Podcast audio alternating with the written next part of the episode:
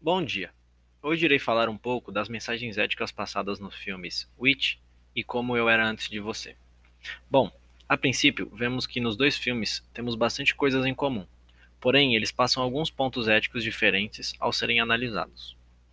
Primeiramente, o filme Witch trata-se de uma mulher, Vivian, que está com câncer no ovário e que se sujeita a fazer uma terapia experimental para tentar removê-lo. Vivian demonstra ser uma mulher muito confiante no começo mas após passar por diversas quimioterapias e remédios, demonstra estar com medo, pois não tem mais o controle da situação como ela imaginava que iria ter. A parte ética desse filme se passa quando a personagem está ciente da sua morte iminente, e foi lhe dada duas escolhas: ser reanimada quando seu coração parasse de bater, ou simplesmente morrer.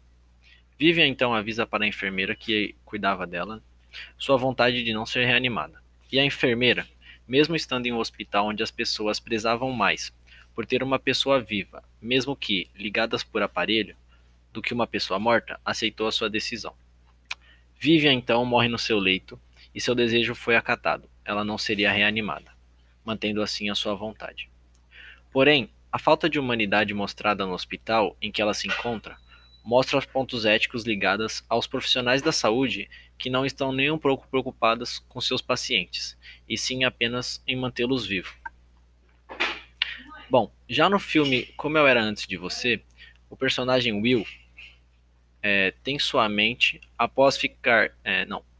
Tem em sua mente, após ficar tetraplégico em um acidente de moto, que optaria em fazer uma eutanásia, um tipo de suicídio assistido do que viver em uma cadeira de rodas para sempre. Nesse filme, uma das personagens principais, Louisa, se torna cuidadora de Will, e no desenrolar do filme tenta fazer com que ele desista dessa ideia, e tenta mostrar para ele que a vida pode proporcionar mesmo estando nessas condições.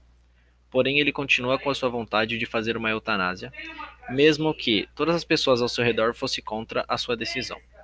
Como não havia muito o que ser feito, elas aceitaram a sua decisão e então Will foi, foi morto, né? Na eutanásia. Will, no final das contas, gast, é, gostou tanto de Louise é, que deu sua vida em troca da dela, uma menina humilde, para que ela vivesse, vivesse seus sonhos e vivesse por ele também. Essa foi a decisão de Will.